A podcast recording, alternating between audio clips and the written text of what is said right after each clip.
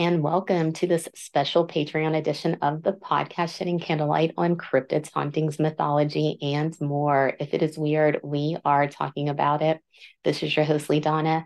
And if you have not listened to my Mothman episode, you may want to pause this episode and go give that one a listen because what we are covering today is the rest of the Mothman story, at least according to John Keel. If any of you, dear listeners, are hardcore John Keel fans, you might not be happy with this episode because it's going to be difficult for me not to sound like I'm ridiculing Keel.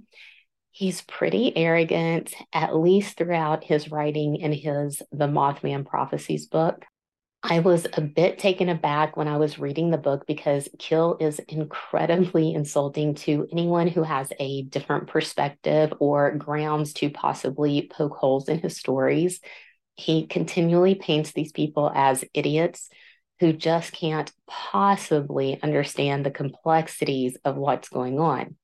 And when he doesn't track down that trail, he declares that people have nefarious intent. Keel does this all while marketing himself as not only a brilliant investigator, but going so far as to make himself the center of absolutely everything. The way he writes comes off to me as very narcissistic. Several times I had to pause for a minute to process what this man was getting at when he says things like, Few modern UFO enthusiasts have the educational background to understand such literature. That statement, in and of itself, isn't bad until you couple it with the fact that he's tooting his own horn and using the statement I just quoted as a means to demean anyone who came out in opposition to him at the time. To be fair, though, this book is his book, and Keel does often make comments throughout about the goings on being outlandish and unbelievable. He talks about getting caught up in the moment, but for the most part, I think he did believe all of what he wrote in his book happened as he described, with the intention being that it was basically all about him because he was one of the chosen ones, which he may well have been. I don't know. So I'm still mulling over a lot of the very bizarre things he wrote it was hard to tell whether or not he later looked back on the situation and realized he'd sucked himself into the paranoia and let other humans mess with his head, or if he remained steadfast in believing it was all the work of what I'm going to call higher beings. So let's lay some groundwork because it might be helpful for all of us when it comes to understanding what John Keel himself actually believed, didn't believe, surmised, or maybe what he meant. First off, I mentioned in the Mothman episode the belief that water is conductively powerful when it comes to paranormal phenomenon. And that power seems to increase in areas where waters join, like the convergence of the Ohio and Kanawha rivers, which is where Point Pleasant is located. While John Keel took a set of events and linked them all together in his book, it's important to remember that cryptid creatures, UFO sightings, animal mutilations, all the things we're getting ready to talk about, they predate what Keel recorded in his book. They happen all over the world in similar places. And though people like to use the timeline Keel put forth in his book, these sightings didn't mysteriously end a few groups I'll give a brief rundown on are Project Blue Book. This is the code name for the U.S. Air Force project that systematically and scientifically studied UFOs, trying to determine if they were a threat to national security. It officially ran from March 1952 through December 17, 1969, and was headquartered at Wright Patterson Air Force Base in Ohio. This base is only about two and a half hours from Point Pleasant by car. How long do you think it would take a military aircraft, known or experimental, to get from that base to Point Pleasant? I'm sure with the terrain of the Ohio River Valley, aircraft from Wright Patterson did run maneuvers through that area, especially with other bases in and around Point Pleasant and along the Ohio River Valley. Next, there is NICAP, the National Investigations Committee on Aerial Phenomenon that ran from the 1950s through the 1980s. It was based in Washington and in the 1960s was more of a lobbyist group urging congressional UFO investigations. I do think this program is still running in some format today, but I didn't really look that up because the show is going to be long enough already. So I'm using Wikipedia dates but after their end date, they have a remark that it's still active. I think what happened is the organization has changed focus over time, but this is not a show about NICAP. So they come up a couple of times. I just wanted to say what they were, at least in the 1960s. Men in Black. You watch the movie, and it's probably a good rendition of what Men in Black are supposed to be doing but honestly, I get a little confused on if Keel believed these men in black to be human government controlled or alien controlled because Keel doesn't believe the UFOs are from outer space. He thinks the big conspiracy is that all paranormal encounters, from flying saucers to Bigfoot, are glimpses of things that have been here since the dawn of time, manipulating us puny humans and putting ideas into our heads. So we're basically chasing our own tails while they distract us from the real issues. Basically, they are politicians because we all know that's what the politicians do. They are the ruling class, the top one percenters who use hot button talking points to detract people away from the fact that they, the politicians, are atrocious criminals who are destroying humanity. Anyway, Keel calls these men in black imposters who wander around the US causing paranoia in the flying saucer community, convincing people that the Air Force is investigating them, getting eyewitnesses to clam up and remain silent, and even going so far as to commit murder. He says these men in black would pull off their capers without drawing attention to themselves if it weren't for small errors, like dressing slightly out of date or in a style that wouldn't become fashionable until years later. In addition to their questionable fashion, they often drove old model cars, which were as shiny and well kept as new vehicles. This is one of those things you wouldn't know the significance of unless you know a little something about fairies, because they are said to have issues with electronics. Therefore, in modern fiction literature, they often drive old vehicles devoid of the fancy gadgetry. Um, I basically am a fairy because I have a new vehicle that it just beeps and makes all kinds of noise. And I just want to go back to my old 4Runner that has none of those bells and whistles. Um, but Keel talks about these fairies a lot because of certain similarities in lore that can tie into the paranormal sightings he discusses. And he says that these minor issues with these men in black would be overlooked by witnesses, but they stood out like signal flares to him. Things like when these men in black pretended to be military personnel, they would lack military jargon and knowledge.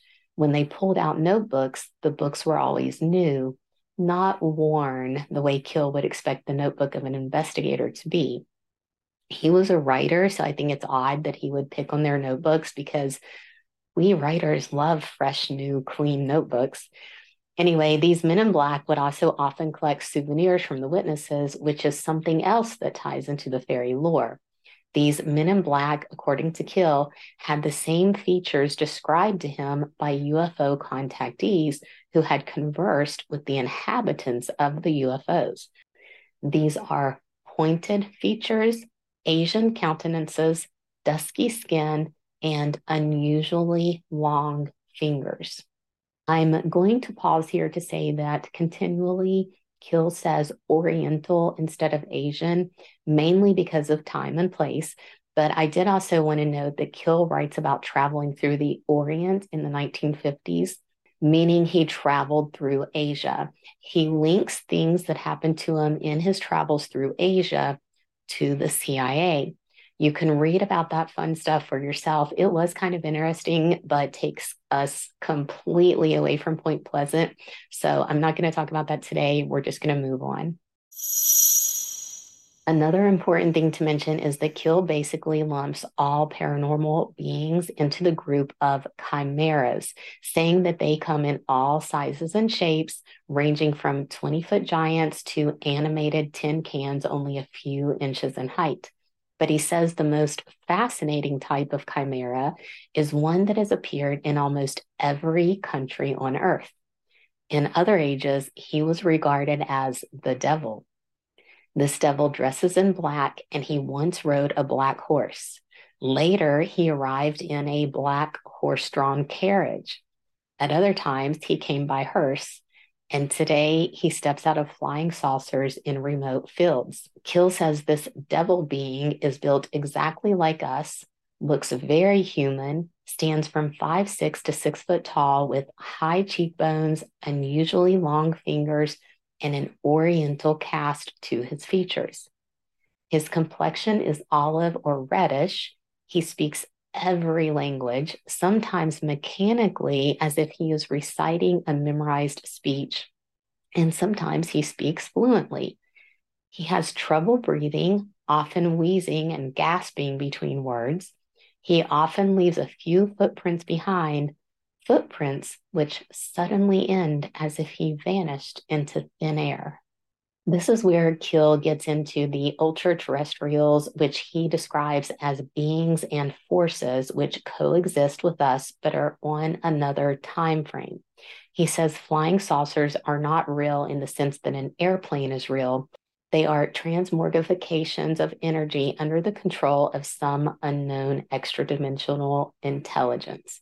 This intelligence controls important events by manipulating specific humans. However, they don't want us to know the full nature of what they are. Keel explains what he means by giving the example that in 1475, if you saw light in the sky, you would be convinced it was a witch with a lantern hanging from her broom. Now, these same lights are UFOs because the manipulative beings have programmed us to think that is what they are. Keel also reports that in 1966, he was in room 4C922 of the Pentagon harassing Lieutenant Colonel Maston M. Jacks, whose job was to handle reporters inquiring about UFOs. Jacks told Keel there is nothing to it, that it was all just a bunch of hearsay. This got them into an argument because Keel told the man he'd seen flying saucers himself. Apparently, Jacks replied, Are you calling an officer of the U.S. Air Force a liar? Later on, Jacks got a phone call on which he lowered his voice and said, I'll have to call you back. There's somebody here in my office that I've got to stop. Keel relays these exchanges because they tie in with his later theories after he begins to believe his phone is bugged and people are following him. These shenanigans being carried out by both ultra terrestrials and human governments alike. Another tie in is that Keel says Jacks told him that the Pentagon did not keep files on UFOs, that all of their reports were kept at Wright Patterson Air Force Base.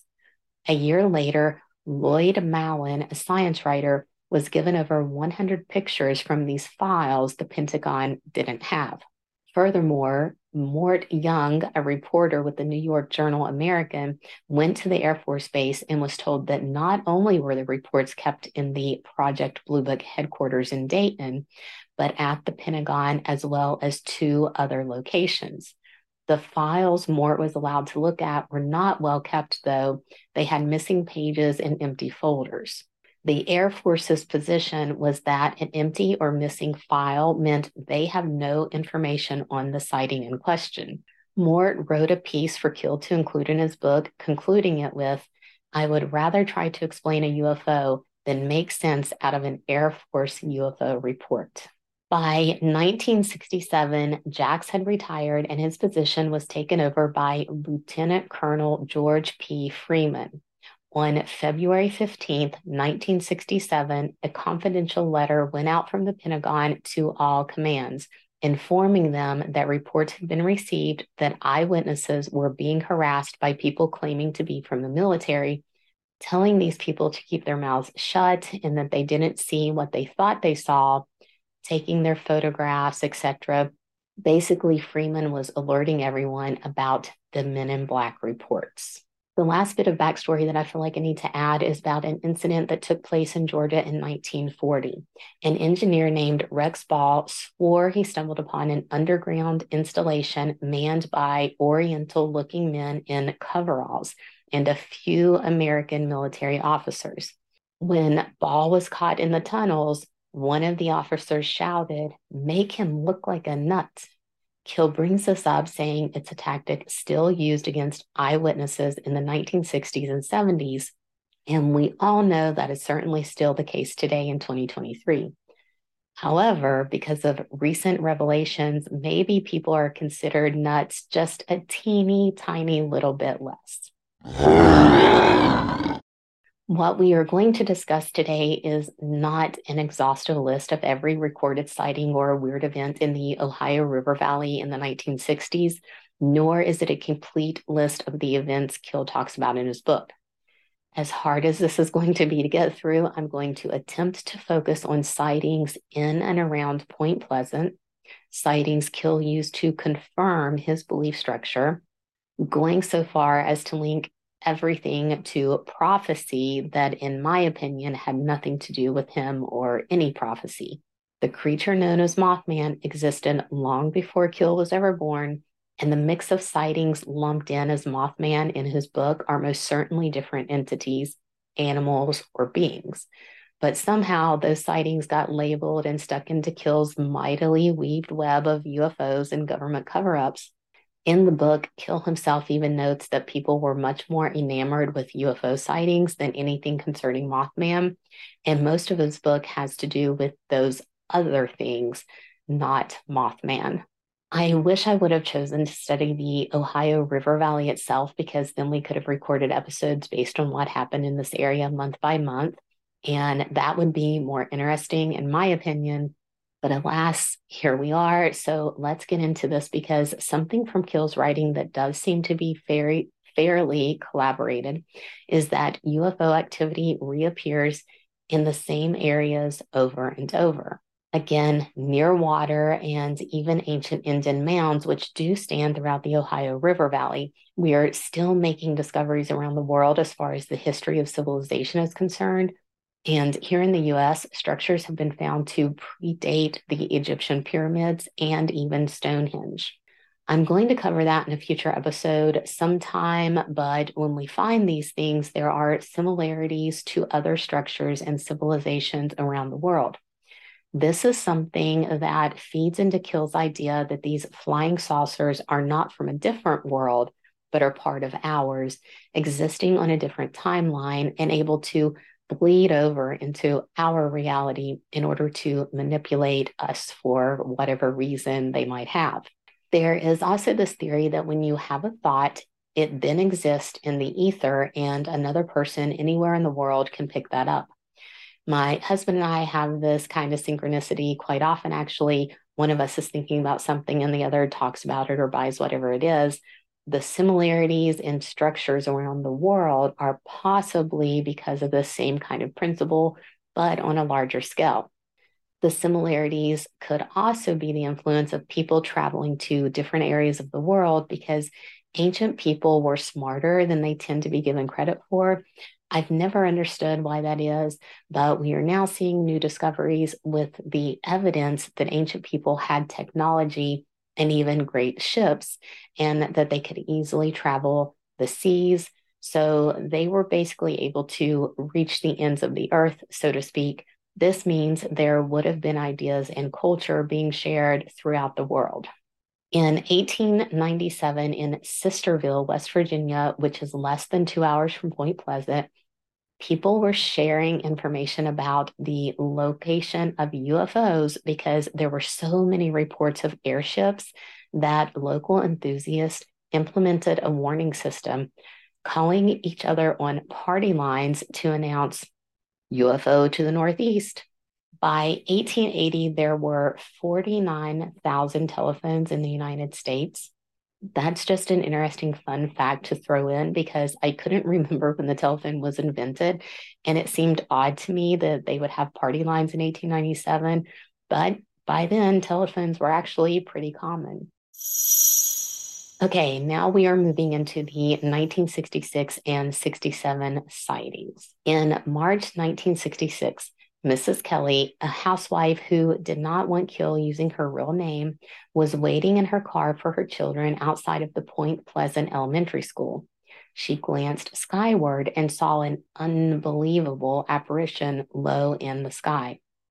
It looked like a glistening metal disc and was hovering directly above the playground. A door hung open at its rim, and there was a man standing not in the doorway, but in midair outside the glistening disc. He wore a silvery skin tight costume and had very long silvery hair. He was looking intently down into the schoolyard.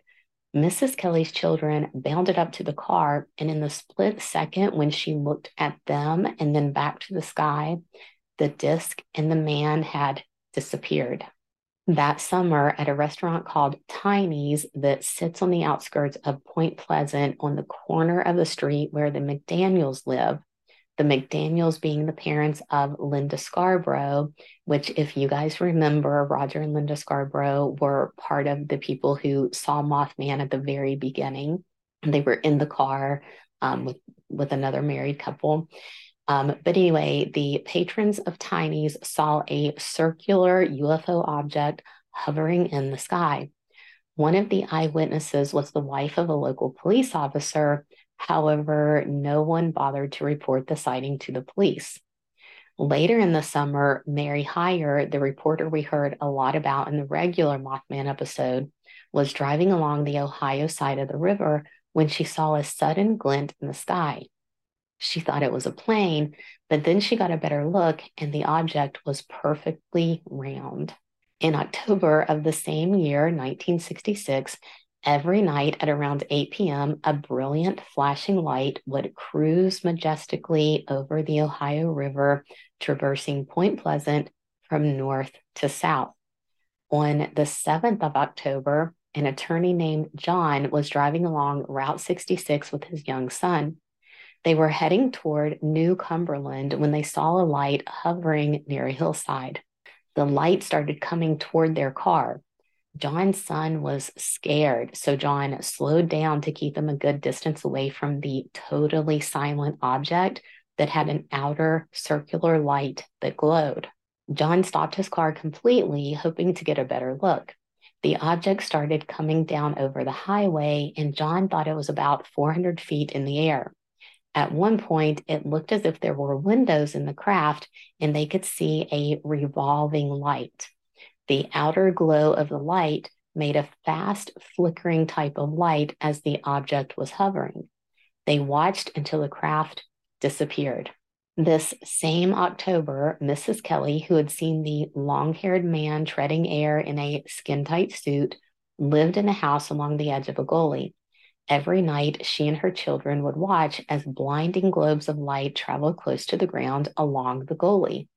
Her phone was also acting up, ringing when there was no one on the line, and sometimes emitting beeps like Morse code. On November 2nd or 3rd of 1966, a businesswoman was in the parking lot behind her office building in Gallipolis at around 7 or 8 in the evening. She was getting ready to head home when suddenly there was a little flash directly above her, like a camera flash going off. Then a flying machine landed in the parking lot not 20 feet away from her. It was a big cylinder and did not make a sound. It just drifted down and stopped. Two men got out and approached her. They looked like normal men, only their skin was heavily tanned and they had pointed noses and chins with high cheekbones. They wore coveralls, and she said there was an evil look about them that had her afraid they were going to rob or attack her. However, instead of having ill intent, they simply asked what her name was, where she was from, and what she did for a living. Sometimes it was hard for her to understand them because their voices were high pitched and sing songy. She said it was like listening to a record play at the wrong speed. Three or four times, these men asked what time it was, and then they walked back to their craft and left. She didn't tell anyone what happened, but a few days later, she read about a man in Parkersburg who had had the same encounter she had. Like the man she read about, she saw the devilish fairy spacemen again. They were walking down the street in Gallipolis in broad daylight, only this time they were dressed in normal clothes and looked just like anyone else. They nodded to her as they walked past, and she got scared all over again. So she went to the police and told them her story, but said they laughed at her and told her she was imagining things.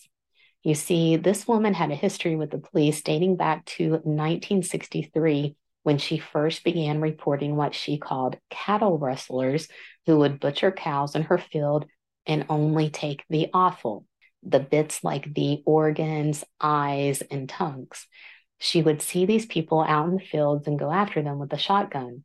They were tall men in white suits who were very agile, so they always got away from her. Throughout 1963 and 64, she made these reports and even contacted the FBI when local authorities were not doing anything about it.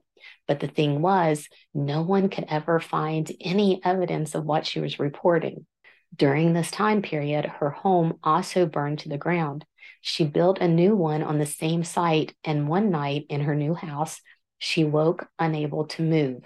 She felt a wave of overpowering heat and heard her locked kitchen door open. She then saw a tall figure walk through the kitchen and out another locked door. Once this thing was gone, she could move again. She told Keel that after all of this happened, her phone had been tapped. Her and her teenage children would also often hear footsteps on the roof and metal clanging. Keel said he went to check in with the police after she relayed her story, and he was told, That poor woman, she's always seeing things. Back to November 2nd, 1966. To put us in the time and place, this is one day after the National Guardsmen had seen the birdman in the tree, which you might remember was just at the beginning of the main spree of Mothman sightings. On this night of November 2nd, two workmen were traveling Interstate 77 heading toward Point Pleasant from their job near Marietta, Ohio. As they neared Parkersburg, an elongated object appeared low in the chilly sky and descended directly in front of them. They had no choice but to stop, and when they did, a man emerged from the object. He wore a black coat and kept his arms folded with his hands out of sight under his armpits. They said he looked like a normal man, except he was grinning broadly. He walked toward them through the drizzling rain, and the men rolled down their window. The stranger asked who they were, where they were from, where they were going, and what time it was. They answered the questions, and then the grinning man walked back to the object and it rose quickly into the sky. The men had a strong emotional reaction and debated whether or not they should tell anyone, deciding not to. However, one of them started having insomnia. If he fell asleep, he had nightmares, and this made him start drinking. So he finally went to the newspaper office and told Mary Hyre about the encounter. Two days later, the man's son called and asked her not to print the story. She didn't, but she did tell John Keel about the encounter. Keel then called the man who claimed he didn't want his name used because he didn't want to get, quote, involved in this thing. That scientist fella told me unquote. Since the man didn't finish his sentence, Keel asked, What scientist? The man answered that a couple of weeks after the encounter, a scientist from Ohio came to see them and told them it would be better if they forgot about the whole encounter.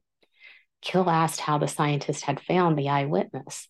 The man had no idea. He also couldn't remember the scientist's name, but said the man seemed to know what he was talking about. On the very same night of November 2nd, on the very same road at around 7 p.m., an appliance salesman named Woodrow Derenberger was headed home from work. As reported in the previous encounter, the weather was cold and rainy. As Woody drove along Interstate 77 outside of Parkersburg, a sudden crash sounded in the back of his panel truck. He snapped on his interior lights and looked back. A sewing machine had fallen off the top of the stereo. There didn't seem to be any damage, though, so he kept driving. A car came up behind him and then past him. Then another car that seemed to be following the first pulled up alongside him. Now, Woody had been speeding, so he let off the gas, worried this might be the law. In the night, all he could tell was that the car looked like a black blob. It passed him and cut over in front of him, slowing down.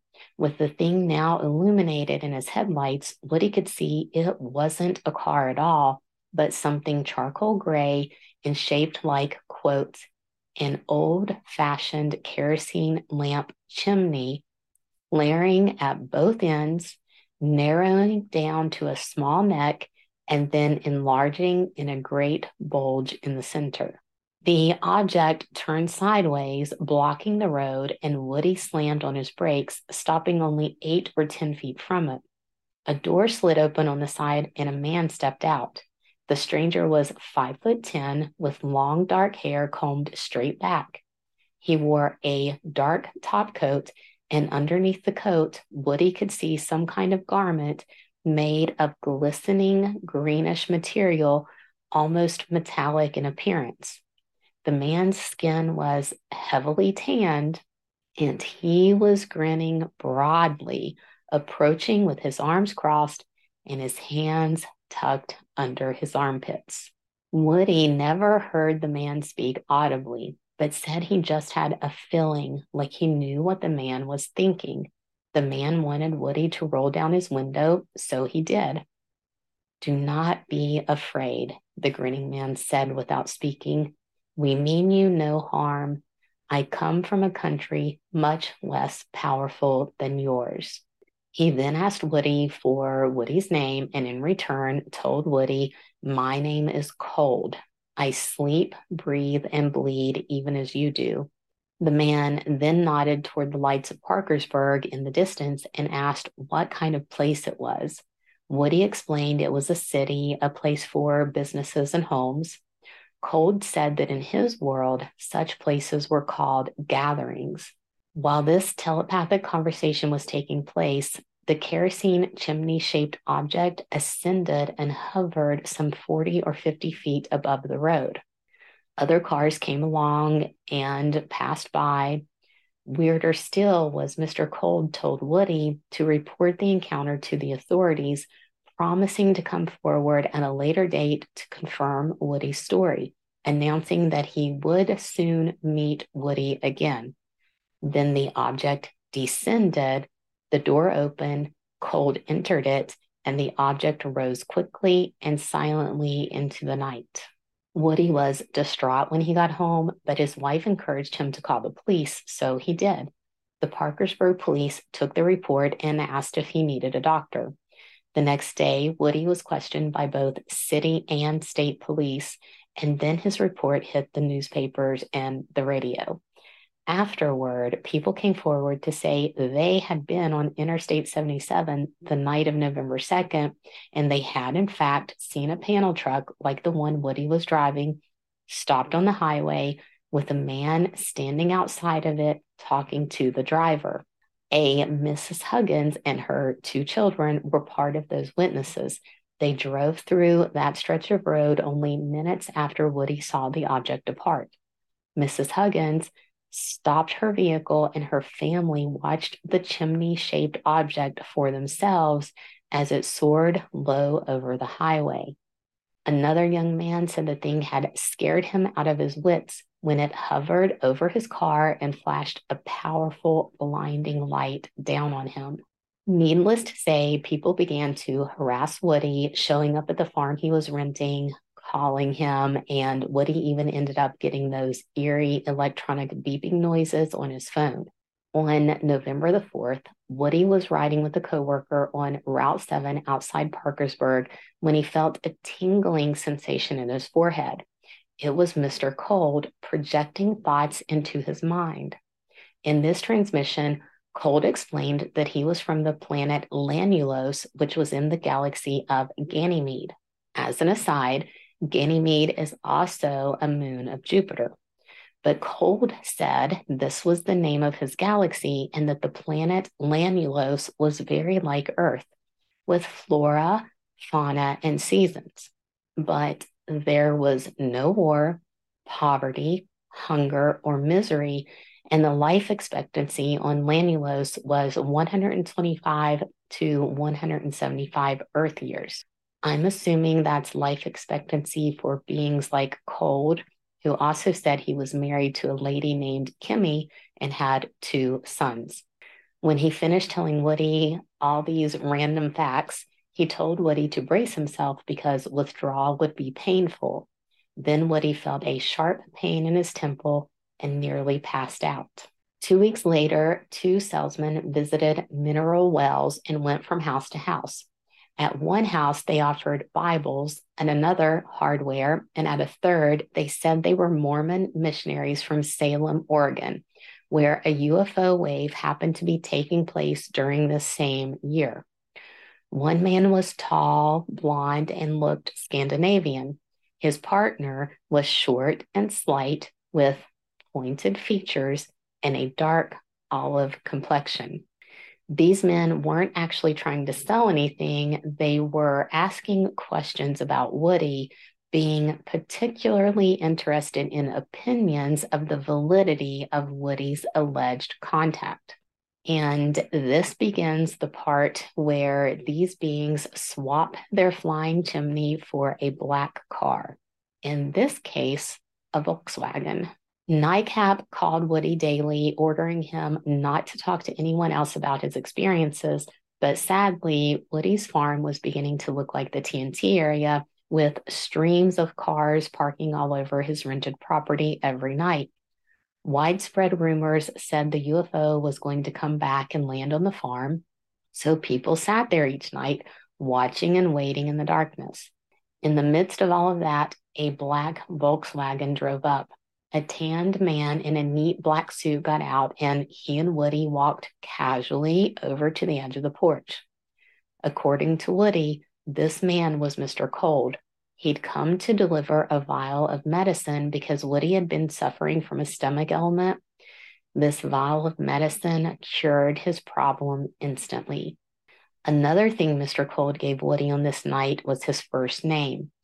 Indrid, I N D R I D. I've heard people pronounce this as injured. Um, so I'm not sure what the pronunciation from the spaceman is supposed to be, but I'm going to call him Indrid. This November, Keel was in Washington harassing the Air Force. His words, not mine. Gray Barker called him and told him about the bird with glowing red eyes chasing cars in Point Pleasant. So that's how Keel got involved in this whole thing. Now we have to take a little detour out of Point Pleasant and pop over into New Jersey. As succinctly as I can possibly say this, a family there had some encounters of all varieties. Later, one of them, whose name was Gwen, kept getting phone calls where someone asked for Gwen Stevens. Stevens was not her last name, and she told the caller this over and over. Then she repeated the phone calls to John Keel, who said, Eureka! They are not asking for Gwen Stevens, they are asking for Jen Stevens. Gwen did not know Jen Stevens, but Keel did because Jen Stevens was a fellow UFO investigator jumping not only out of West Virginia, but off of our timeline, we are going to fast forward to 1968 when the Stevens family had their home broken into after they made a sketch of a man they encountered who told them that people who look for UFOs should be very, very careful. They made two sketches of this man, giving one to Keel. And when their house was broken into, The only thing that was stolen was their copy of that sketch.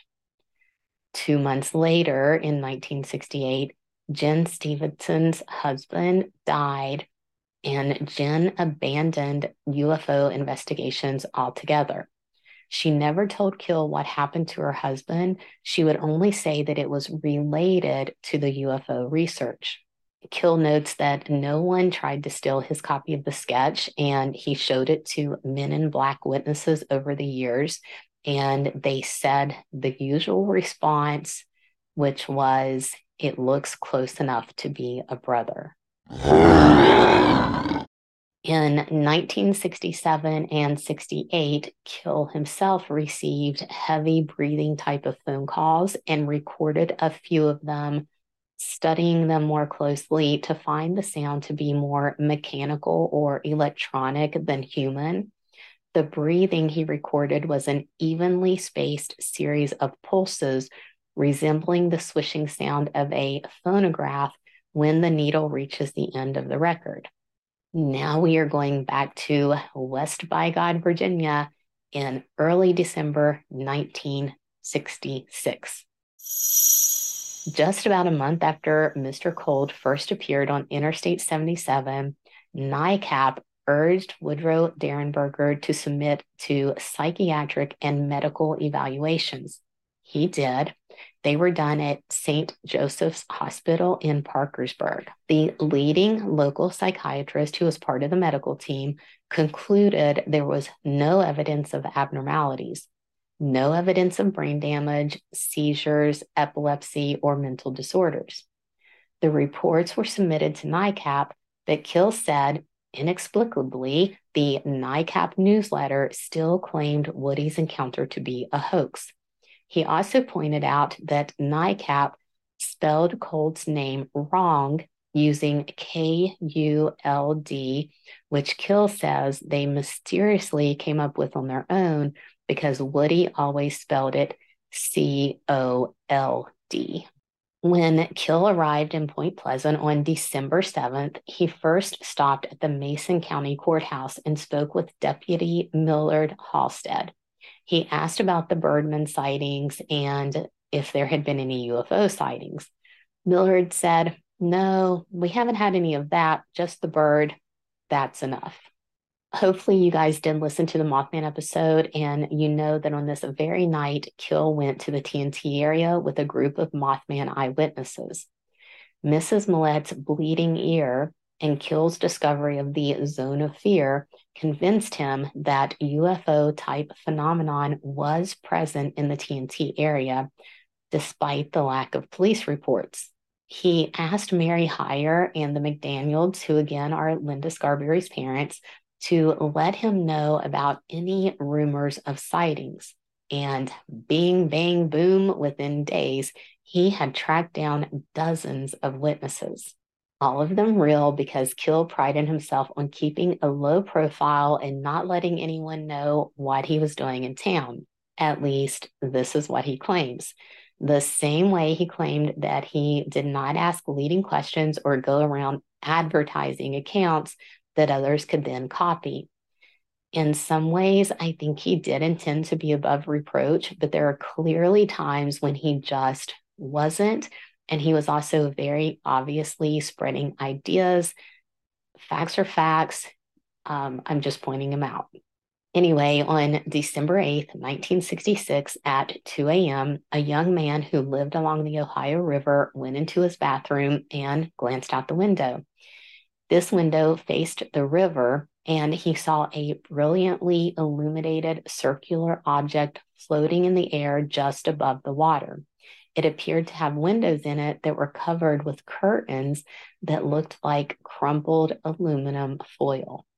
Two hours later, at 4 a.m., 52 year old Charles Hearn, who lived on the Ohio side of the river directly across from the TNT area, was out walking his dog when he noticed a bright red light floating above the water on the opposite riverbank.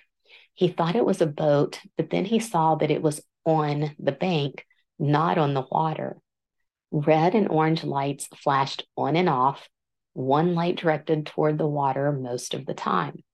In the glare of these lights, Charles could see figures moving about, very small figures.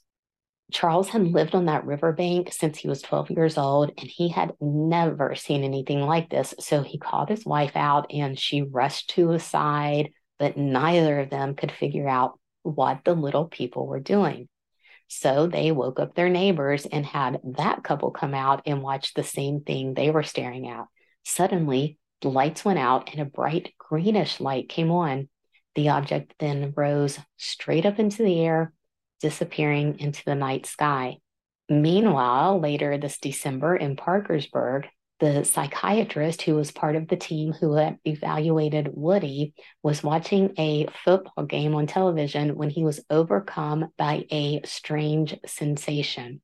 A voice began to speak to him, announcing that it came from a spaceship somewhere overhead. Now, I am not exactly sure when this next bit happened, but Woody and his family went to Cape Kennedy at the invitation of a man identifying himself as Captain Bruce Parsons of the NASA Security Police at Cocoa Beach, Florida. By day, Woody and his family toured the facility, but each night Woody was taken to a room somewhere on the Cape and questioned for hours, covering every detail of his visits with Indrid Cold. One of his interrogators was the head of NASA, a man identified only as Charlie. At the end of the week, they showed Woody a star map and pointed to a speck on it, telling him that's where they are from. These interrogators went on to tell Woody that they had interviewed many witnesses just like him, and they all had similar stories. Woody asked, Why then didn't they tell the public?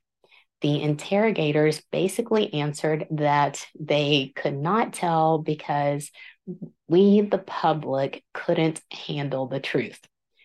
Panic would sweep the world. Mostly, it seems, because women would just go crazy, hurt themselves and their children. There is a theme in this book with Keel. I'm not saying he was a chauvinist. I think he makes a rather good case for that himself. To prove that he and his family were on this trip, Woody brought home pictures and souvenirs and even a piece of fabric like the kind the US astronauts wore under their spacesuits, saying that was the type of material he saw under Mr. Cold's topcoat. Meanwhile, people or beings claiming to be census takers were making rounds, knocking on doors, and wanting to know how many children were in the home. Sometimes they'd only ask for a glass of water. One woman claimed to be Keel's secretary, which he said gave her instant access to the people because obviously his name carried a lot of weight, despite the fact that he was keeping such a low profile. This woman who claimed to be his secretary had people fill out long questionnaires, but Keel later had to break the sad news that he did not have a secretary. In January 1967, a small man of four foot six entered Mary Hyre's office. It was only 20 degrees outside, yet this man was wearing nothing but a short sleeved blue shirt and blue trousers of a thin looking material. His eyes were dark, deep set, covered with thick lensed glasses, and remained fixed on Mary in an unflinching, hypnotic way.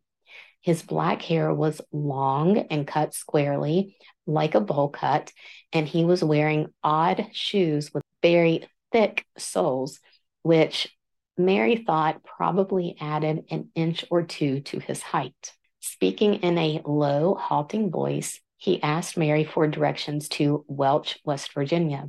At first, she thought he had some sort of a speech impediment as he told her a long winded story about his truck breaking down and him hitching a ride all the way from Detroit. As he talked, he inched closer and closer. It spooked her, so she went and got the circulation manager, and the two of them spoke to the man together. She said this man seemed to know more about West Virginia than either of them did. When Mary's phone rang, she answered it, and while she was talking, the man picked up a ballpoint pen examining it with amazement as if he'd never seen an ink pen before. She told him he could have it if he wanted it, and he responded with a loud, peculiar laugh, a kind of cackle, and ran out into the night, disappearing around a corner. Keel likens this behavior to something a fairy would do. On January the 19th of 1967 at 9:05 a.m., Tad Jones, an appliance store manager, is driving to work along the newly completed multi lane highway Route 64, about 10 miles outside of Charleston. Up ahead of him, he sees a large object blocking the road. It's a large metal sphere hovering about four feet above the road. Since it was broad daylight, he got a good look at the object and described it as about 20 feet in diameter and the color of dull aluminum. It had four legs attached to it with caster like wheels on the bottom of each one. There was a small window about nine inches in diameter on the side facing Mr. Jones, but he couldn't see anything inside of the sphere. On the underside, there was something like a propeller. It was idling when he first drove up, then it started spinning faster, and the whole object began to rise upward. It disappeared into the sky, and Mr. Jones drove on to his store, shaken and puzzled. He reported the encounter to the police, and his story was printed in the paper. The next morning, he found a note under his door at his home in Dunbar, written on notebook paper and in block letters We know what you have seen, and we know that you have talked. You'd better keep your mouth shut. He decided, the same as I did, that the note had to be the work of some local prankster. Later the same day, in nearby St. Albans, Ralph Jarrett, a chemical engineer and the local UFO authority, received a telephone call where he heard a very clear beep beep sound. The beeping continued for about two or three minutes. Then the phone went dead and the dial tone came on.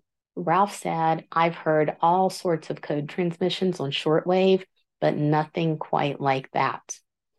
After he hung up the phone, he went downstairs and opened up his copy of the Charleston Gazette, where he read about Tad Jones's sighting.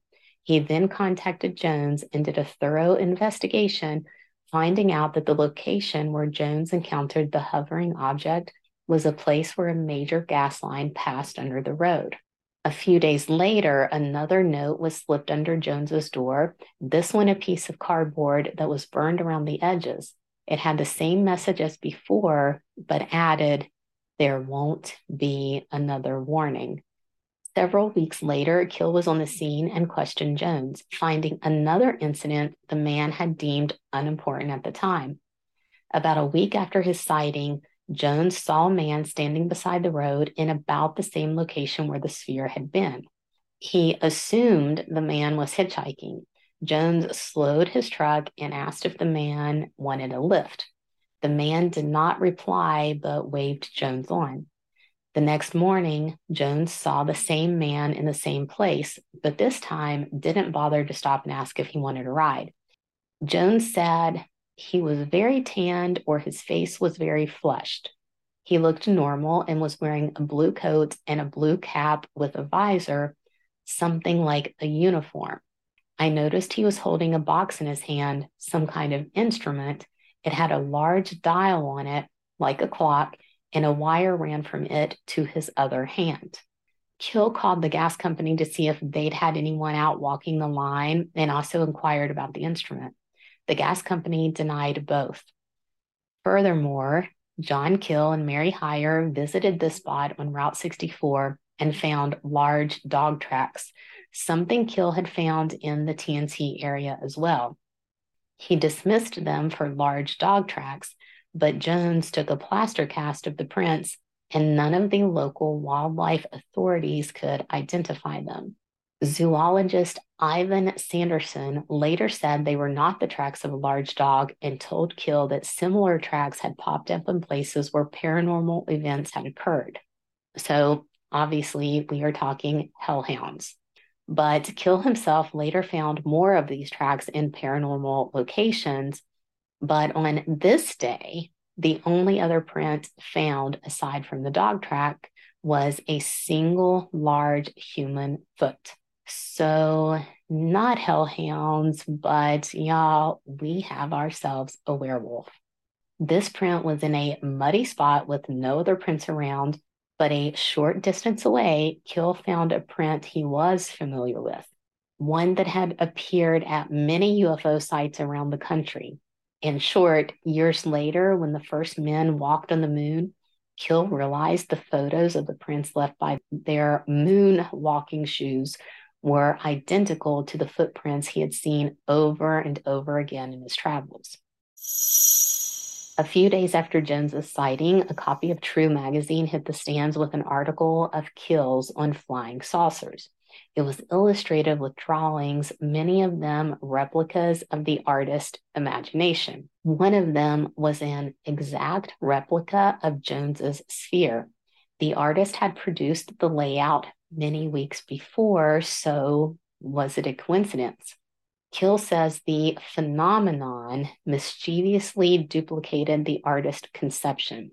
This is sort of related to that thoughts and ideas being released into the ether scenario.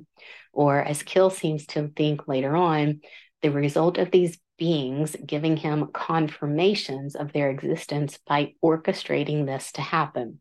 So basically, he's saying the spacemen set up the artist to draw the craft and then they later came down in a craft looking exactly like the drawing just to prove they have insight into what's going to happen and the power to affect human behavior.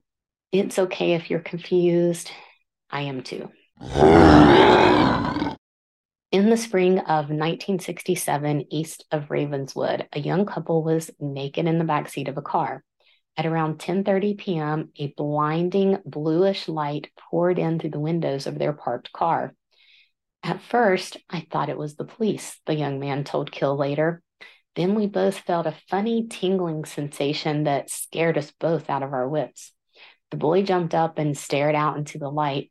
It wasn't a flashlight or a spotlight, it was more like a big ball of bluish fire hovering a couple of feet off the ground directly alongside the car. There was a funny sound too, like a low hum. His girlfriend screamed, and the light seemed to back away slightly while the humming increased in volume. The next thing they knew, the light was gone. Just like that, the boy said. We jumped into our clothes and got the heck out of there. When they got back into town, it was after 1230. The boy said they could not figure out the time difference because it felt like they only looked at the light for a couple of seconds, but instead it had been a couple of hours. The next morning, the boy and girl both awoke to find themselves sunburned from head to toe, and the boy's eyes were nearly swollen shut for two weeks. They couldn't explain to anyone how they managed to get severely sunburned in the middle of the night. Meanwhile, Woody Derenberger is having things stolen from his house paperwork, tape recordings, and when he would drop mail into the post, it wouldn't reach its destination. Two men walked into the appliance store where he worked and said flatly, We think you know who we are, Mr. Derenberger. We'd advise you to forget all about what you've seen. Then they turned and left.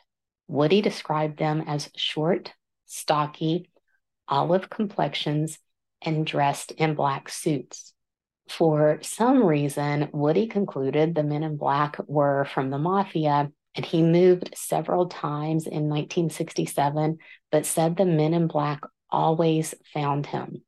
But despite the men in black harassing them, Woody's wife and two kids did meet Indrid Cold and his companions.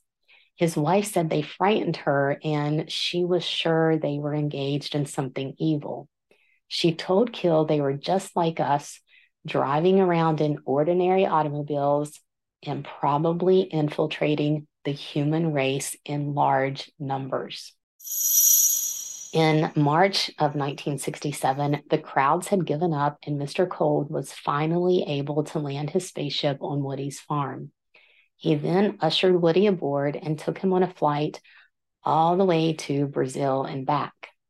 Woody described the inside of the craft as normal with bunks and equipment. Now, other people said the same things with these crafts being made from earth products manufactured by earth companies. Later in the same year, Woody was flown to Lanulos, a planet he described as a pleasant little planet where the people ran around nearly nude. Woody kept having these little adventures, later meeting the spaceships in isolated spots near a highway that was under construction or cold, or one of his companions would pick Woody up in a Volkswagen and drive him to a rendezvous point. No matter where Woody went and how many days he thought he was gone, it was never more than a few Earth hours. In addition to Mr. Cold, some of Woody's new friends were named Kimmy, Clennell, Demo, Ardo, and Cletal, names Keel considered of the fairy variety. Two of Woody's human friends also had an encounter with fairies. Jim Hackett and his cousin Darla were out sky watching at a place called Boggle Ridge or Bogle Ridge when they saw a group of red, green, and white lights descend from the sky and drop into a gully close to their position. A moment later, there was a bright flash, and Jim felt his face tingling like a mild electric shock. Then he heard voices outside the car, voices Darla couldn't hear. Suddenly, there was a sharp knock on the window. A man holding some kind of red light stood outside the car, and Jim received a mental message to get out of the car. He did. The man then asked, Is she your wife? Jim said, No, she's my cousin. Then the man told Jim to tell Darla to stay in the car, so he did. And then the man led Jim off into the darkness. When Jim returned, his shoes, socks, and watch were missing. He said the man had taken them. Jim and Darla went to Woody's house and told him what happened. Woody went back to the scene of the crime with them the next night and found that Cold, Carl, Ardo, and Demo Hassan were waiting for them. Woody explained to these beings what had happened to Jim the night before, and the spaceman said Jim and Darla had encountered humanoids who were no good thieves. The spaceman then promised to find these scoundrels and retrieve the stolen goods. The next morning, when Jim stepped out of his front door, he found his shoes all cleaned up, sitting on a step with his laundered socks and watch inside. Keel writes that during this time frame of 1966 and 67, a disturbing amount of canines went missing, some of them later found dead under strange circumstances. In the Mothman episode, we talked about Bandit, the German Shepherd who disappeared, and maybe his had been the carcass Roger Scarberry saw on the edge of town. But Keel says not only dogs, but cows and horses were suddenly and mysteriously dying with surgical like incisions in their throats and their bodies drained of blood. There was no blood on the grass or dirt where the animals were found, even when the bodies were found quickly and were still fresh. Now, animal disappearances and death does go hand in hand with UFO activity. Now, Keel theorizes these beings send out creatures like Mothman to draw people's attention away from the areas where they are mutilating these animals. Basically, as smoke and mirrors, um, a game of what he calls cosmic double talk, where there are complicated diversions meant to cover up some other activity like these beings stealing the blood of animals. Seeming to support the vampiric theories Keel was entertaining at the time, on March 5th, 1967, a Red Cross bloodmobile was traveling Route 2, which runs parallel to the Ohio River. Bo Schertzer, who was 21, and a young nurse had been out all day collecting human blood donations, and now they were heading back to Huntington with a van full of fresh blood. It was cold and dark, and there was very little traffic. When they hit a particularly deserted stretch of highway, there was a flash in the woods on a nearby hill, and a large white glow appeared. It rose slowly into the air and flew straight for their vehicle. Bo did not waste time. He was not going to stick around and find out what this thing was. He hit the gas, but the object effortlessly swooped over the van and stayed with it. Bo rolled down his window and looked up. The object was a few feet above the van, and some kind of an arm extension was lowering from the luminous object. It's trying to get us, the nurse yelled as another arm dropped down on her side of the car. They described these arms as being like pinchers trying to presumably wrap around the van and then lift them up. Headlights appeared on the horizon and the object retracted its arms and hastily flew away. They drove to the police station and their story was mentioned on the radio but never hit the newspapers. Keel called the Red Cross and asked if any of their vehicles went missing, and he said that they thought he was nuts. But that only made him wonder if the only stories we hear are from the ones who got away, which, as far as bloodmobiles going missing, I'm sure we'd know about that humans going missing. It happens all the time and without the person or their vehicle ever being found. But the real question John Keel had was did these beings really want that blood? Or was it only a sham to prove to him that they do, in fact, have an interest in blood? On March 7th, 1967, Point Pleasant police officer Harold Harmon was making a routine patrol through the dismal, unlit TNT area when a dark object hovering a few feet above a pond caught his eye. It was definitely a solid machine of some kind. He saw what appeared to be windows in it and said it rocked unevenly like a boat hitting waves, and then it floated silently away over the trees.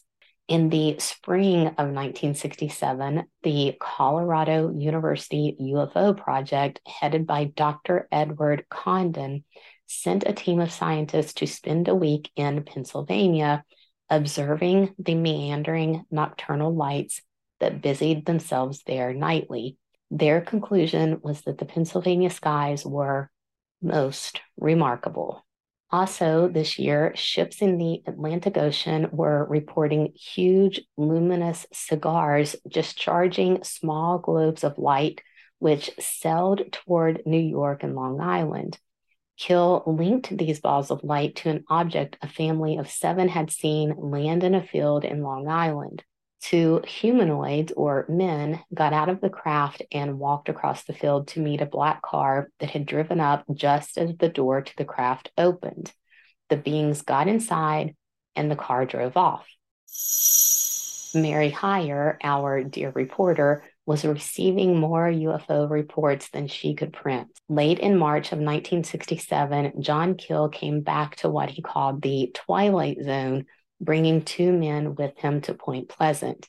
Movie producer Daniel Drazen, who wanted to do a UFO special for the Public Broadcasting Laboratories, PBL, an educational network.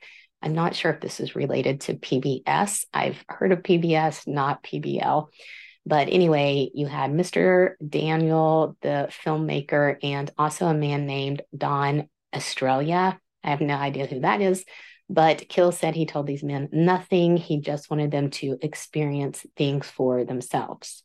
Mary Hyre's phones were ringing off the hook day and night, even her unlisted numbers. And sometimes she'd get funny beeping sounds. And she asked Keel, had he ever gotten anything like that?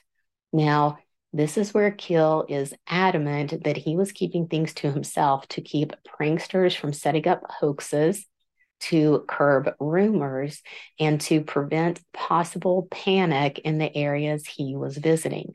He also says some of the ideas he was studying were absurd on the surface, even to hardcore believers. So, revealing them would only produce more gossip, controversy, and nonsense, like the vampire thing. But I love vampires, so I actually do hope that they exist. Prior to Keel and his two friends arriving in Point Pleasant, a young woman began to receive phone calls every day when she returned home from work at around 5 p.m. She would answer the phone, and a man would speak to her in a rapid fire language she could not understand. She thought it sounded something like Spanish, yet she didn't think it actually was Spanish. This young woman was disturbed and she called the phone company, but they found nothing wrong with her line.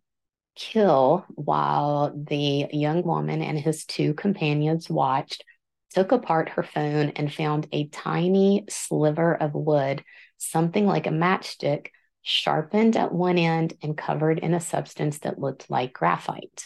The woman said no one had ever opened up her phone like that before, and Keel later showed the object to telephone engineers who said they'd never seen anything like it. Years later, while visiting a magic store because sleight of hand was one of Keel's hobbies, he glanced at a display of practical jokes and found a package filled with similar sticks. It was a load that would be put into a cigarette to make it explode which led Keel to wonder how one of those had gotten into that Point Pleasant telephone. Hmm, it's a mystery, guys. This young woman whose phone had the party trick inside of it was the daughter in law of a family living on Camp Conley Road on the south edge of the TNT area. James Lilly was described as a no nonsense riverboat captain who said it did not take him long to figure out that whenever his family's television started acting up, one of those mysterious lights was passing overhead. He said, I didn't think much of all the flying saucer talk until I started seeing them myself. You've got to believe your own eyes. At first, the Lillys kept the sightings to themselves, but then rumors began to spread, and before long, carloads of people were gathering on Camp Conley Road every night to watch the space people fly by. We've seen all kinds of things, Mary Lilly said blue lights, green ones, red ones, things that change color. Some of them have been so low that we thought we could see diamond shaped windows in them and none of them make any noise at all. Automobiles near the Lillys' home started to stall whenever the lights appeared, and the Lillys' house became haunted soon after the lights began their nightly flyovers. It was a poltergeist like phenomenon. Kitchen cabinets would slam in the middle of the night, and once their living room door, which they had locked with both a chain and snap lock, were standing open when they woke up in the morning.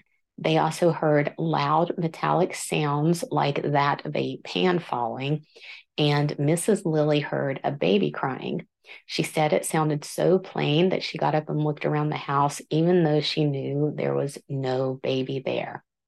It seemed to come from the living room only a few feet away from me, she said, which is super creepy.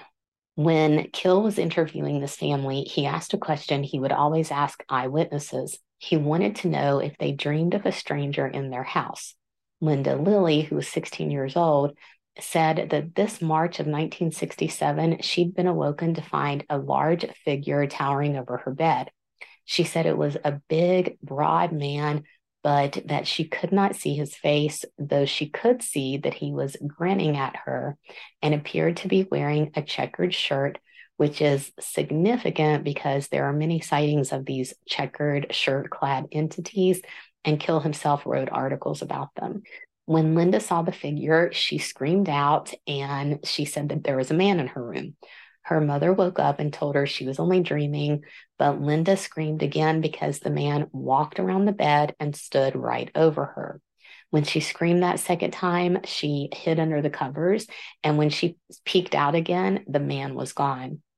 Linda ran into her mother's room screaming that there is a man in her room, and afterward, she refused to sleep in her room alone. Her dad had not been home on that night. He was working and later said that their family started just accepting these occurrences as part of their family's new normal. Keel, his two companions, and Mary Hyre were standing on a hilltop outside of Point Pleasant when Mary Hyre called their attention to a bright red light slowly moving toward them. It had the shimmering, prismatic appearance of a classic UFO light. Dan, the filmmaker, was a student pilot and agreed it wasn't a plane. It was a fairly clear night and no wing lights or tail lights were visible. The soundless light moved very slowly and appeared to be at a low altitude. They watched until the light was overtaken by cloud cover, never to reappear. Mary Hyre suggested that maybe it just flew straight up. Then suddenly there was a distinctive drone of an airplane engine, and the obvious silhouette of a small plane emerged from the cloud, wings and taillights flashing. It buzzed at an altitude of three or 4,000 feet, and they all laughed at themselves for having mistaken this plane for a UFO. However, after Keel thought about it for a while, he decided things didn't quite add up. He could not have been so mistaken. So he researched until he found some other sightings where flying saucers seemed to turn into conventional airplane configurations. Because Keel cannot be wrong, guys. Though he says sightings can be mistakes, he is a dog with a bone when it comes to his own. He wasn't letting the sighting go because he seems to be slowly sliding into the dangerous territory by this point, maybe because he admittedly had money problems and people later accused him of hoaxing or blowing things out of proportion in order to get paid, which he vehemently denied. Maybe he was simply in an echo chamber and predisposed to believe his own ideas. I don't know because I wasn't even alive when all of this was happening, but you guys can read the book and decide for yourselves. Uh, also, during this time frame throughout West Virginia, there were reports of unmarked gray planes hedge hopping what Keel called the treacherous hills, which makes me laugh. I guess they can be treacherous, but we're not in the Rockies here. So, anyway, Keel was aware that the West Virginia National Guard had such planes and that hedge hopping was part of their practice maneuvers as they worked on keeping below radar. But none of the flights the National Guard reported proved to Keel, that what people reported seeing was, in fact, the work of the National Guard. On March 31st, 1967, late in the afternoon, a workman in the Point Pleasant lumber yard saw a glowing object hovering over the home of Mrs. Doris DeWeese. Shortly afterward, Mrs. DeWeese watched a luminous object zip across the sky and crash into a small shack on a neighboring hillside. This shack housed the transmitter for Sheriff Johnson's police radio. The shack began to burn, and the police and fire department rushed to the snow covered hill and battled the blaze that left part of the hillside scorched. The transmitter inside the shack was not affected by the fire, but it was burned out as if it had been struck by lightning. Just this past winter, we had lightning and thunderstorms here, so the blaze and flash could have been lightning, but Keel does paint this as a direct attack because he says all hell broke loose the following week. And during this critical time, the sheriff's department was without its transmitter. With his filmmaker and friend in tow, Keel was making rounds and he was impressed by the testimony of residents in Gallipolis Ferry, a couple of miles south of Point Pleasant along Route 2. So he decided he wanted to conduct his research in that quieter environment because Point Pleasant and the TNT area were getting too crowded with all the people flocking there because of the stories Keel and Mary Hyre were publishing. People in Gallipolis Ferry reported lights dimming and their televisions acting up late at night, and great blobs of light had been seen on top of the wooded, sparsely populated Chief Cornstalk hunting grounds just south of town. One resident was even having problems with poltergeist activity, lights moving through his house, knocking on the doors and windows, sounds of babies crying and women screaming. Again, I lived out in the middle of nowhere, West Virginia as a child, and when bobcat mating season hit, their screams would scare the hide right off of you. They sound exactly like women screaming bloody murder. But after the Radio Shack fire on the night of March the 31st, Keel and Officer Harold Harmon snuck off to Gallipolis Ferry while everyone else went to the TNT area. Keel and Harmon saw a number of bright star like objects flit across the sky with rapid zigzag movements. Two local teenagers were on a nearby hilltop sitting next to a roaring fire hoping to call the UFOs down to them. Keel shouted over and asked them to put out the fire because he knew the light would repel rather than call. Harmon was also having trouble with his police radio, and Keel says that this is because the UFOs were creating heavy magnetic interference, disrupting law enforcement's ability to communicate while the UFOs carried out their mysterious missions. He said telephones were out this week as well, as if half the phones in the river valley were out of service or clogged with the strange beeping noises. Keel left Officer Harmon and went with the two teens hiking through the woods in total darkness. After his eyes grew accustomed to said darkness, he saw purple shapes hovering over the woods of Rolf Lee's property. When he flashed his six celled light at one of the blobs, it jerked off to the side as if moving out of his beam of light. He repeated the experiment with the same effect. Then, for a control, he flashed his light up at the stars just to make sure it wasn't some trick of the eye. The stars, of course, did not jump out of his beam of light. Keel and the teens sat and watched the purple blobs for a few minutes when suddenly the entire valley below lit up and glowed with a bright eerie purple light.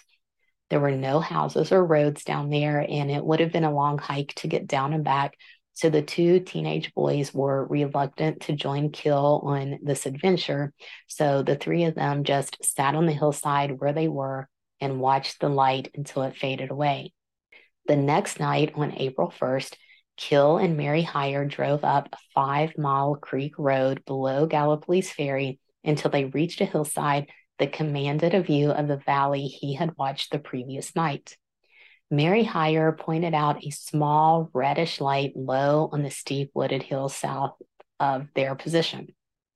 It was blinking on and off and bobbing up and down. It slowly circled the distant fields and woods and crossed in front of them, edging closer and closer. The object appeared to be square or rectangle. It disappeared behind some trees and reappeared much closer. It hovered about 50 feet off the ground, and the red glow was from a window through which Keel thought he could see a shadowy human. But Mary did not think it was a window at all, but a partition. This is the only point on which they disagreed. Keel got out of his car and flashed his light at the object. It shot straight up into the sky, the red light snuffing out completely. The next night, they returned to the same hill and saw many UFOs, Keel saying they were easily recognizable. Some were red flashers, some were cold purple blobs, and some were multicolored. Mary Hyre confirmed that they jumped out of the way of Keel's flashlight. He picked out a large one and made a series of flashes that he said told the craft to descend, and descend it did, like a falling leaf, or as Mary Hyre put it, like it's going down a set of stairs. Apparently, this object didn't land though, because the next thing John says is that Mary drove off and left him sitting in his car alone at around 1230. A little bit later at around 135, a clearly defined circular object zipped down from the sky and passed parallel to Keel's car. It was so colorful, with colors so brilliant they didn't seem earthly, that it burned into his memory. The greenish upper surface was topped by a bright red light. There were reddish portholes or circular lights around the rim. It disappeared behind some trees to his left. He was afraid, so he locked his doors and debated whether or not the sizzling sound he'd heard had been real or not. The next day, his eyes were sore, red, and felt like they were full of sand. He had a mild case of conjunctivitis. On April the 5th, 1967, on Camp Conley Road, the police and news reporters were holding court in James Lilly's front yard. He checked his watch at around 7 p.m., and sure enough, a brilliant white light came into view, arching overhead. The ship slowly soared past as it maneuvered toward Point Pleasant. Those parked along the road wanted to follow it, but their cars would not start. And as far as the news reporters, none of their camera equipment would work. During this time, Keel and Mary Hyre were on a hill and used a telescope to watch the UFO. It went down behind Mrs. Kelly's house. Mrs. Kelly said it had landed in her backyard many times, but they didn't want to tell anyone because they did not want their neighborhood to turn into the circus the other areas had.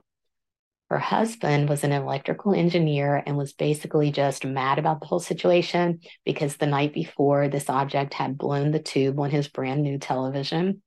Afterward, whenever their telephone rang, the husband would cringe because it would be basically just a series of automatic code like beeps of seemingly random sounds. So while John and Mary still in the hill watching after the light disappeared into the Kelly's backyard, they watched as a plane piloted by Doc Shaw flew around the area. Doc used to play jokes on people pretending to be a UFO, but there were over 1,000 UFO reports in the Ohio River Valley during this time, so all of them weren't him. Even though he would kill his engines and coast for a while. But on this night, John and Mary saw a large black object telling the plane at a gap of about 100 feet the prankster was being stalked by Mothman.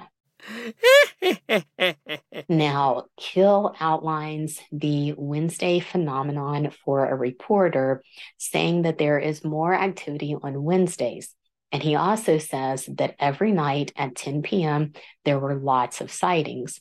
He was going out, taking groups of different women to these hilltops, flashing his light at objects, and on occasion, getting responses from the objects. He had Mary Hyre sign a sworn affidavit saying she had witnessed these things flashing back at Keel, which seemed like an extreme measure, but he was really trying to document that everything he was saying was true. He also mentions that they were not watching tail lights because there weren't roads in the areas where he was seeing these lights again, as a child who grew up in the area being talked about, I know how dark it gets and how vehicles look when they are off on the distant mountains, zigzagging down a hillside. They do look like lights in the sky because it's so dark that you can't actually see the mountains in the distance. And these lights disappear and reappear, seem to shimmer if there are leaves and, and things like that. Um, basically all of the things some of these eyewitnesses say that they were seeing. But I do think it's interesting that Keel addresses this and says that it is not the case. Um, this is another long episode, so I won't tell you about all the times I was in a car curled up in the back window watching the night sky and all the trippy little moments when I was sure there was a UFO following us the rigs, the tractor trailers, those lights winding down the mountain are super freaky when it's that dark out. But um, it it's just something that I thought was interesting that Keel really wanted to bring up and say, nope, it wasn't car lights that we were seeing off in the distance. So to get us to our conclusion a little faster, I am now going to skip to where Keel says he became very secretive and would not even tell his closest friends where he was going because someone was following him. So even when Keel would stop by a random house, shortly after he arrived, the phone would ring and it would be that strange beeping. The homeowners would say they'd never had calls like that before, and they would get those calls and the beeping until Keel left. He stopped at one house and the man ran him off with a shotgun before Keel could even say who he was. Mary Hyre went back there with them, and the farmer said that 10 minutes before Keel had arrived, he'd gotten a phone call from who he thought at the time was his neighbor, telling him not to talk to Keel. But then the farmer talked to his neighbor again later, and the farmer said that he had not been the one who called. This farmer then took Keel out to show him a 30 foot circle of scorched earth. The farmer said the night it happened, his cows had stampeded and ran right through an electric fence. The farmer ran out to see what the ruckus was, and he saw a big red and white glowing thing sitting in the field. He ran back inside, got his gun, and charged back outside, but the thing was gone. All that remained was the circle. His dog had ran off that night too, and they hadn't seen him since. There was an electrical box that had been burnt up, like someone took a welding torch to it. The farmer said the next day a panel truck had shown up, and some fellows that he thought were from the electric company fussed around with a transformer on a nearby power pole. He tried to talk to these men, but he said that they didn't say much and he didn't recognize them. He also noted that the truck wasn't marked like the other electrical trucks and that the men were in overalls and wore funny shoes with thick rubber soles. He said they were foreigners, quote, Japs or something, unquote. Mary commented that someone did not want the farmer talking to Keel, but Keel surmised it to be the other way around, that they did want him to. Keel is beginning to fall into his paranoia here, saying that he picked this farmhouse at random, and if the man had simply turned him away, he would not have been back. But since the man shooed him away with a gun, it was a surefire way to get his attention because in his mind, the drama of that was easier than the man just talking to Keel on the first day when Keel went there. I mean, why couldn't the phone call have just said, Hey, farmer, tell Keel everything? Anyway, John, Mary Hyre, Dan, the filmmaker, all of these people were being ambushed by picture taking men with bright flashbulbs. Other eyewitnesses were dealing with the same thing.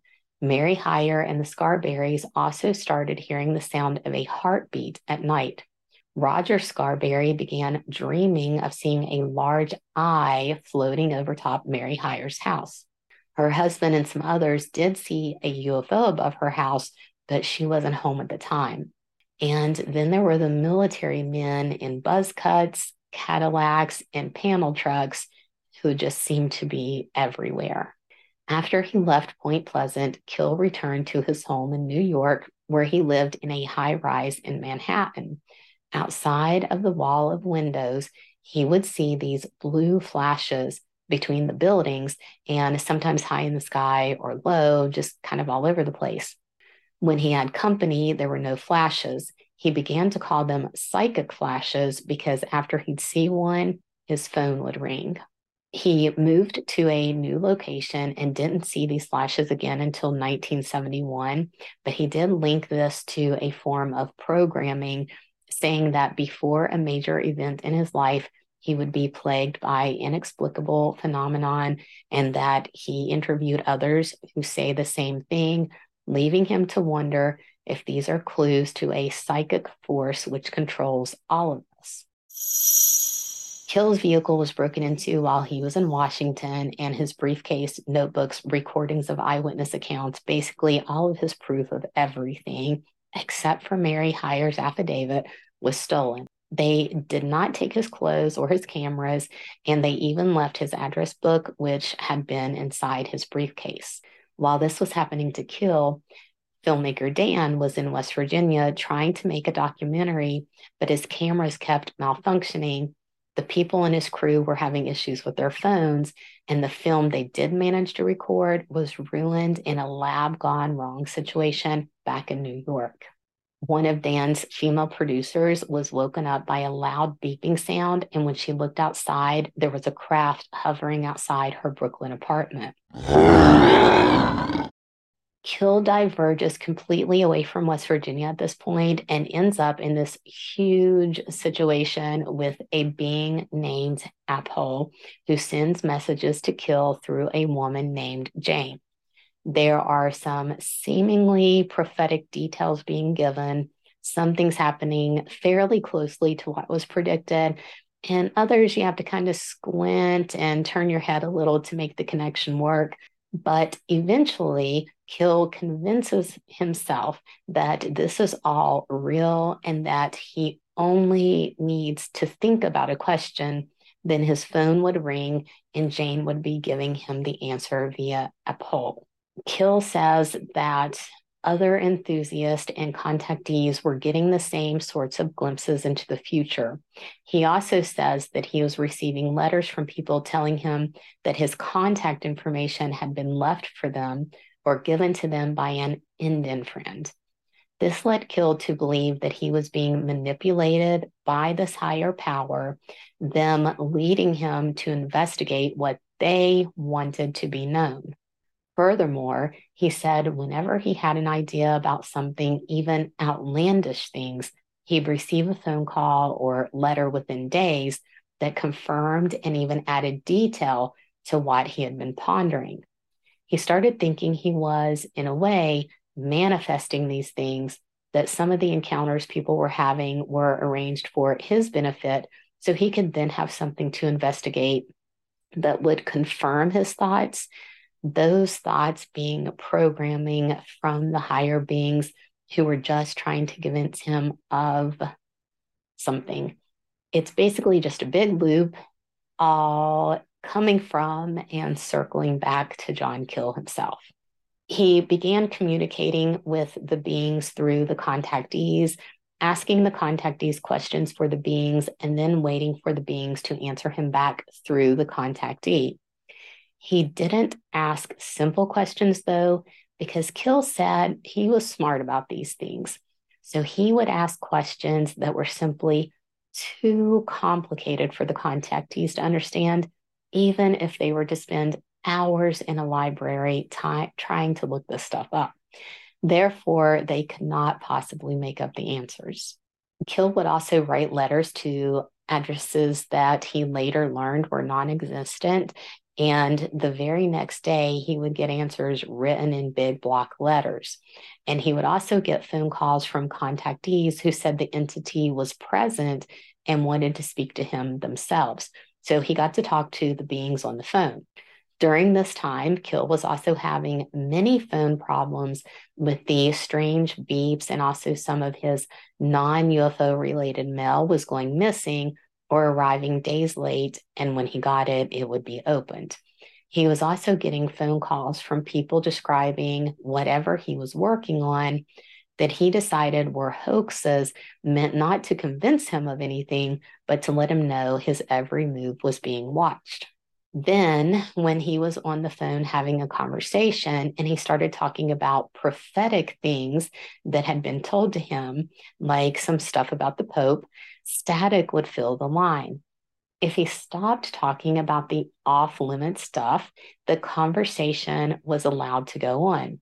He saw this as them controlling him even further. Ahead of one particular prophetic event, Keel loads his vehicle with flashlights, food, and bottled water, and then he drives out toward Mount Misery, which is where a lot of this Apol communication with him came from. Anyway, he stops to talk to a contactee along the way, and they said, Hey, we've got a message for you. And the message was, Tell John we'll meet him later and we'll help him drink all that water. No one but him should have known what was in his truck. So Keel points this out as being an odd thing. Then Keel gets a random hotel and he picks it right in that moment. But when he goes inside, there are messages waiting for him at the front desk. He said all of the messages were nonsensical, meant only to prove to him that his movements were anticipated. So the event Keel stocked up for did not happen. And long story short, the contactees started talking about a new event that was going to take place in December of 1967. It was called the EM event. Now, Mary Hyre had an incident with some men in a Cadillac following her, and she called Keel about it. He told her they were not trying to harm her, that they were sending him a message because it's all about Keel at this point.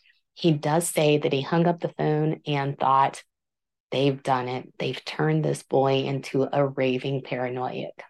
After more phone calls, letters, and communications where tape recordings with contactees were nothing but static, Keel finally had a date for this EM event. It was going to happen on December 15th, 1967. By this time, Apol was as real to Keel as cold was to Woody. Keel never met this Apol or Apol in person, but argued with him on the phone and was aware of anger and a sense of humor. They would talk for hours at a time, and Keel said that he felt sorry for Apol because it was clear that Apol did not know who or what he was. He was a prisoner of our time frame and often confused past and future events. Keel said he was told that there was going to be a blackout on December 15th and that he was led to believe one of the plants along the Ohio River was going to blow up and people were going to die. He wrote to Mary Hyre on November 3rd saying he had reason to believe there was soon going to be a disaster in Point Pleasant, that a plant was either going to blow up or burn down he told her a lot of people were going to be hurt, but that she could not even hint about it. Later, Keel gets more specifics about the EM event, now claiming to know that it is going to happen at 5 p.m. on the 15th when the president throws the switch to the White House um, Christmas tree. I just want to point out that Keel was in Point Pleasant this November of 1967, and he had originally talked about this sense of dread and stuff like that that was going to be there. And in that part of his book, he mentions nothing about having knowledge of anything that's going to happen. He just kind of says that other people um, had a sense of dread and there were dreams and prophetic things happening to the people of Point Pleasant. But at this point in his book, he is saying that he himself has this knowledge. As we all know by this point, instead of a power outage, what happened on that day at 5 p.m.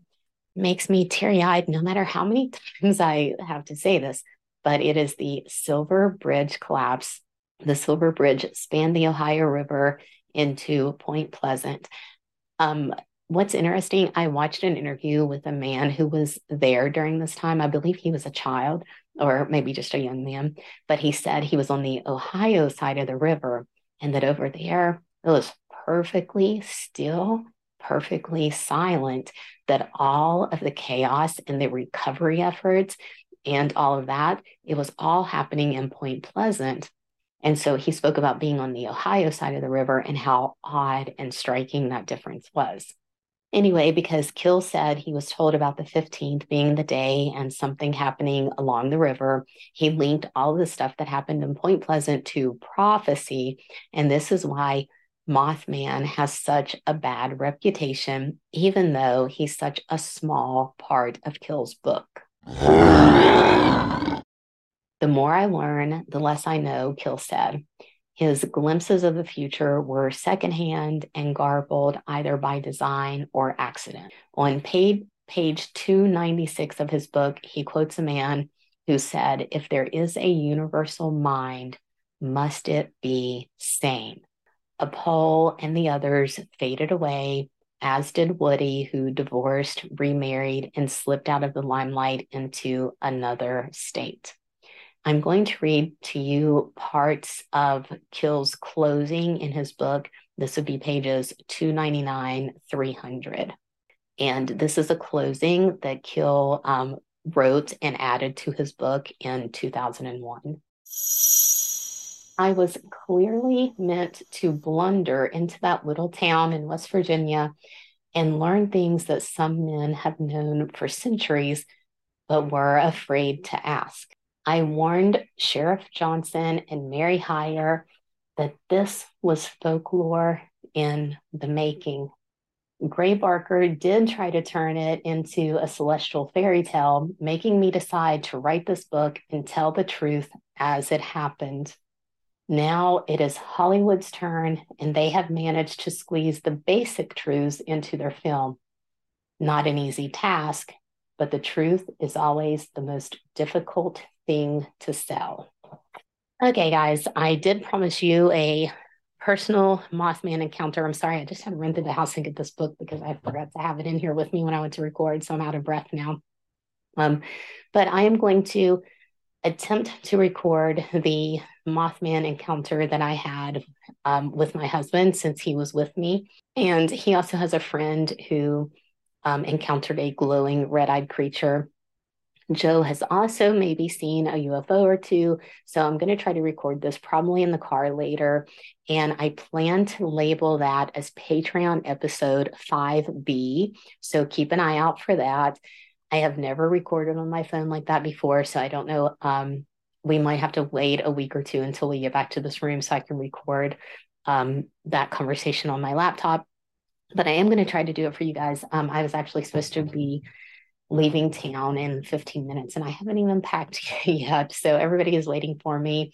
Um, the resources for today's show will be in the show notes. You guys know where to find me, leedawnabooks.com, leedawnabooks at gmail.com, and some form of LeeDawna on the socials. I will see you guys next time. Until then, keep your eyes on the sky.